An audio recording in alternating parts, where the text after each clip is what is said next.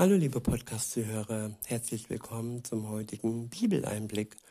Heute leider etwas später, aber lieber so spät als gar nicht. Hatte noch einige Termine, aber nun geht's los. Und heute habe ich für euch ähm, ein Kapitel aus dem Buch Amos. Es ist das Kapitel fünf und ich benutze wieder die Übersetzung Neues Leben. Ab Vers eins steht: Höre, Haus Israel, höre das Klagelied, das ich über dich anstimme.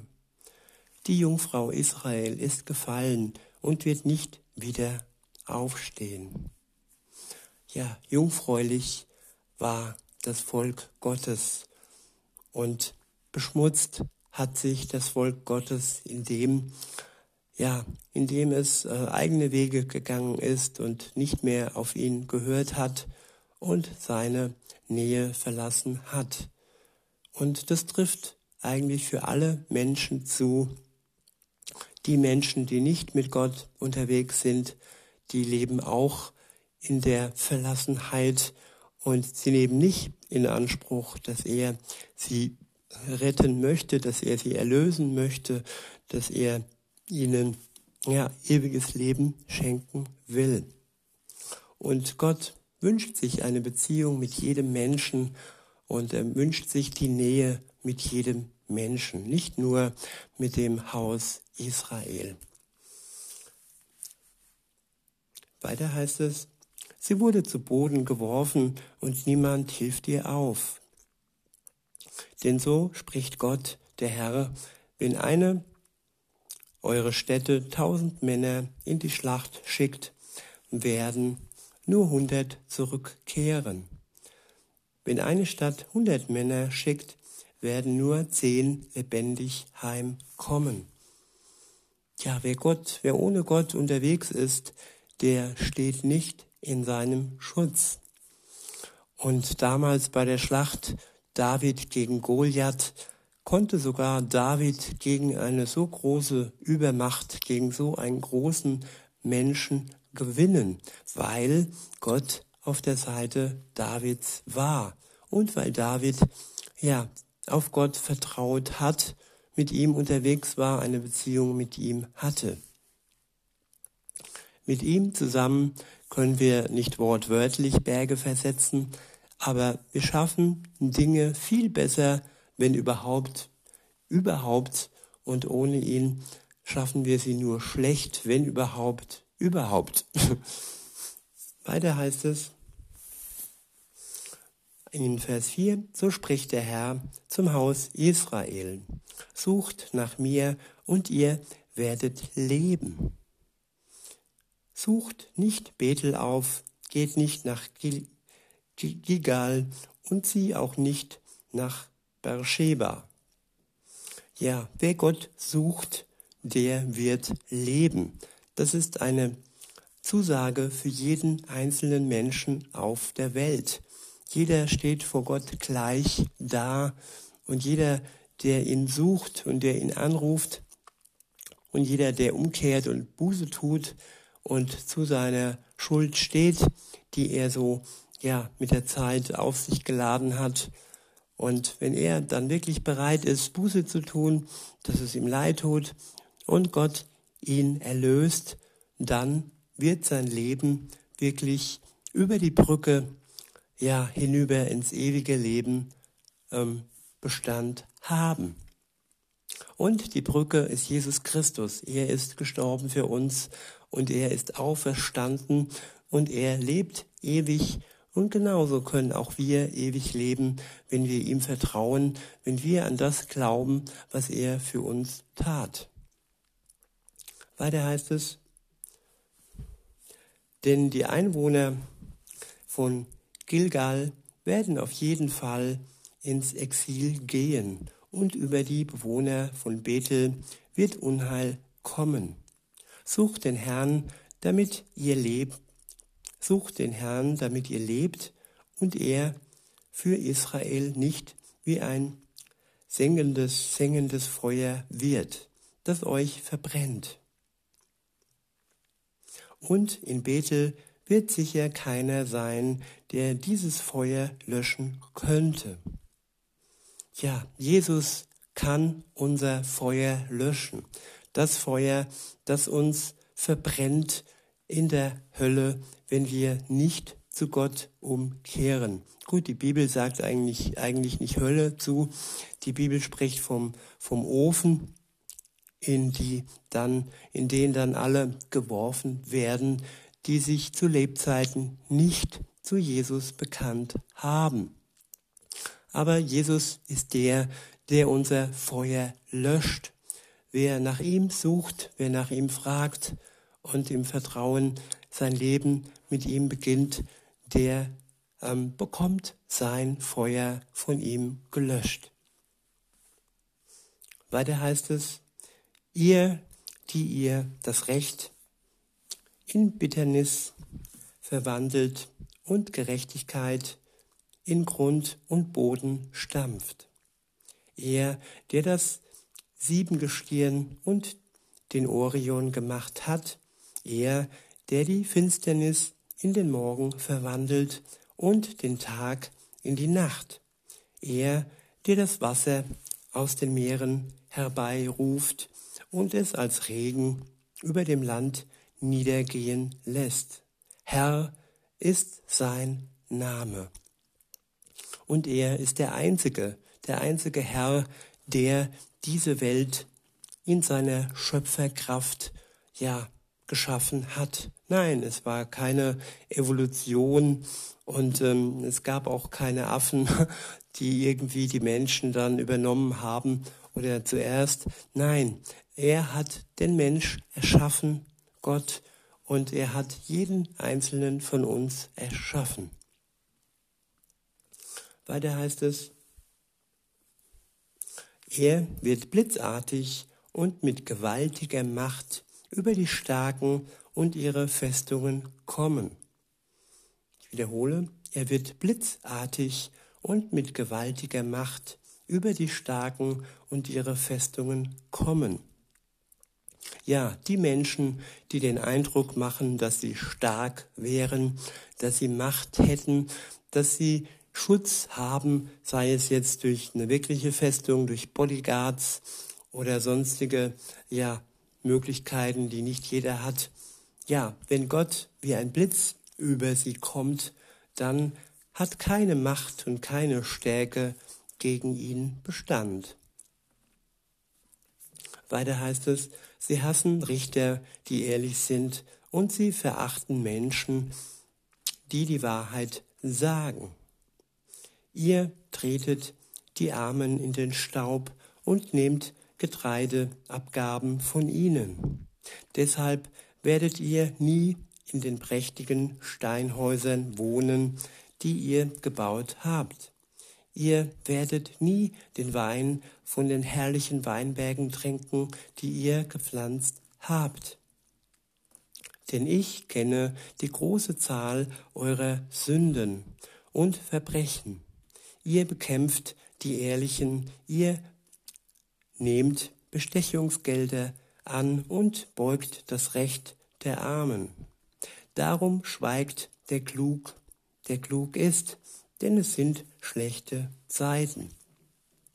Gott ist ein Gott, der den Armen beisteht und vor allem auch die, die geistig arm sind, die sich nicht überheblich über das Wort Gottes stellen und alleine auf Gott vertrauen.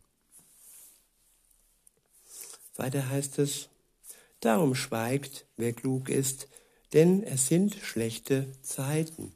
Sucht Gutes und nicht Böses, damit ihr am Leben bleibt. Dann wird der Herr, Gott, der Allmächtige, wirklich mit euch sein, wie ihr es von ihm behauptet.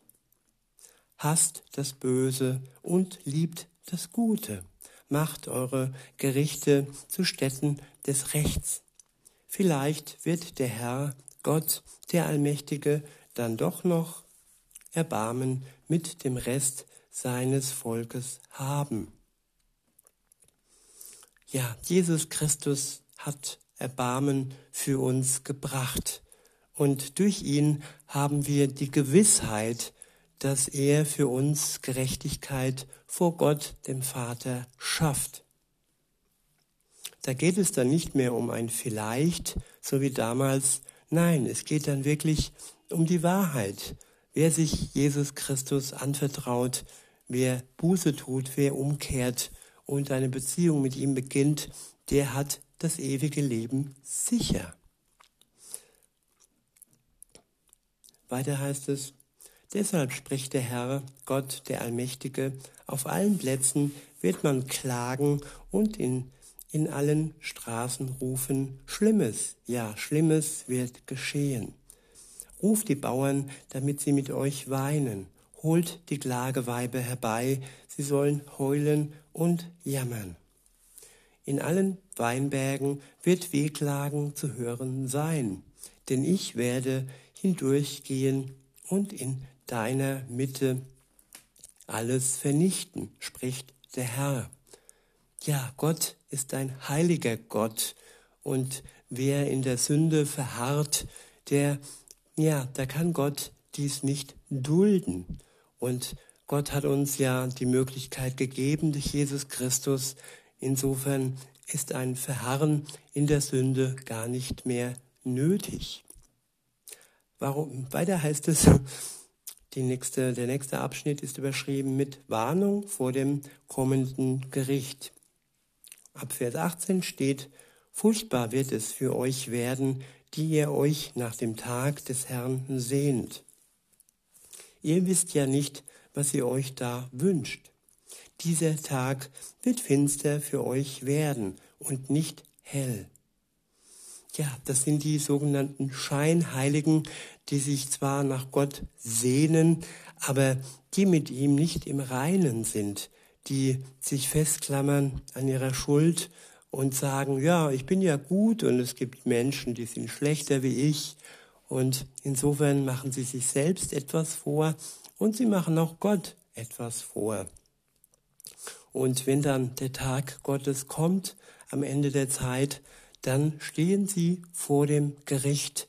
Und wenn Jesus sie dann nicht gerecht gesprochen hat, aufgrund ihres Glaubens, dann haben sie schlechte Karten. Weiter heißt es, an jedem Tag werdet ihr sein wie jemand, der von einem Löwen flieht, nur um dann einen Bären zu begegnen. Wenn er dem Bären entkommen, entkommen ist, stützt er sich mit der Hand an eine Wand in einem Haus und wird von einer Schlange gebissen. Ja, wer Gott nicht in seinem Leben hat, der kann keinen Schutz erwarten. Dem wird ja das Unheil früher oder später treffen. Und wie schön ist es da, dass unsere Situation nicht auswegslos ist und dass jeder Mensch wirklich die Möglichkeit hat, die Gnade Jesu im Glauben anzunehmen. Und das ohne, dass er vorher ein Jahr lang gute Taten vollbringen muss. Nein, das geht jetzt und heute, liebe Zuhörerin, lieber Zuhörer. Man muss nicht erst irgendeine, ja, Tat vollbringen. Es geht einfach nur darum, dass wir Jesus vertrauen, dass wir daran glauben, dass er für mich, für meine persönliche Schuld gestorben ist, damit ich persönlich gerecht vor Gott, dem Vater, stehen kann. Das ist der Eintritt zum ewigen Leben. Weiter heißt es, ja, der Tag des Herrn wird ein finsterer Tag sein und nicht hell, ein schwarzer Tag ohne einen Funken Hoffnung. Ich hasse und verachte eure religiösen Feste und kann eure feierlichen Zusammenkünfte nicht riechen. Ja, bei uns gibt es Ostern mit dem Osterhasen und Weihnachten mit dem Weihnachtsmann. Und ich bin mir sicher, dass Gott diese ganzen sogenannten Traditionen hasst. Das, was die Menschen aus Weihnachten und Ostern machen, ist einfach abscheulich. Und es hat nicht mal was mit religiös zu tun, aber sie denken trotzdem, dass sie religiös wären, wenn sie an Ostern oder an Weihnachten in die Kirche gehen und sonst im Jahr dann, ja, böse unterwegs sind. Weiter heißt es, ich will euren Brand, ich will eure Brand- und Speiseopfer nicht haben. Die Friedensopfer eurer Mastkälber will ich nicht sehen. Ja, man denkt immer, Gott ist glücklich, wenn wir ihm ein Opfer bringen. Aus materieller Sicht, sei es Geld, sei es ja mit Schweinen und, und, und Rindern und so weiter und so fort. Aber Gott möchte solch ein Opfer nicht haben, weil Jesus Christus das einzige Opfer war und ist, das wirklich in der Lage ist, damit wir wieder in eine Beziehung mit Gott, dem Vater, treten können. Alle anderen Opfer, die wir bringen, die haben null Bedeutung für Gott und sie sind auch wirkungslos. Weiter heißt es, hört auf, hört auf mit dem Lärm eures Lobpreises. Eure Anbetungsmusik werde ich mir nicht anhören. Ja, Gott schaut unser Herz an. Wenn wir äußerlich singen und mit dem Herz nicht dabei sind, dann möchte Gott dieses Gesingsang nicht hören, wenn unser Herz nicht, ja, bei Gott ist. Weiter heißt es, stattdessen will ich Recht fließen sehen, wie Wasser und Gerechtigkeit, wie einen Fluss, der niemals austrocknet. Ja, und dieses Recht fließt dann, liebe Zuhörerin, lieber Zuhörer, wenn Jesus für dich Gerechtigkeit schaffen kann. Wenn du daran glaubst, wenn du darauf vertraust, dass er dich vor Gott, dem Vater, durch seine Tat am Kreuz, durch sein Opfer, ja, frei macht und erlöst. Dann wird Gerechtigkeit fließen wie Wasser und Gerechtigkeit wie ein Fluss, der niemals austrocknet. Recht und Gerechtigkeit wird fließen. Ab Vers fünfundzwanzig heißt es, habt ihr eure Schlacht- und Speiseopfer während dieser vierzig Jahre in der Wüste etwa mir gebracht, Israel? Nein, euer eigentliches Sinnen und Trachten galt euren, euren heidnischen Göttern, deinem König Sakut und deinem Sternengott Kewan, den Bildern, die du dir selbst gemacht hast. Ja, heute folgen viele Sternenbilder und äh, sind abergläubisch und folgen falsche Götter, auch wenn es nur einen Gott gibt, einen wirklichen und wahren Gott. Das ist der dreieinige Gott, das ist Gott der Vater, das ist Jesus Christus, sein Sohn, und das ist der Heilige Geist. Das alleine kann uns wirklich zu Gott führen. Alle anderen sogenannten Götter sind wirkungslos. Weiter heißt es, deshalb verbanne ich euch ins Exil, in ein Land weit von Damaskus entfernt, spricht der Herr, dessen Name Gott, der Allmächtige, ist.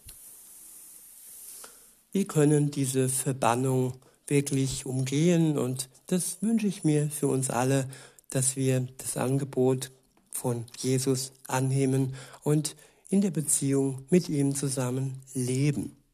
In diesem Sinne wünsche ich euch noch einen schönen Tag und sage bis denne.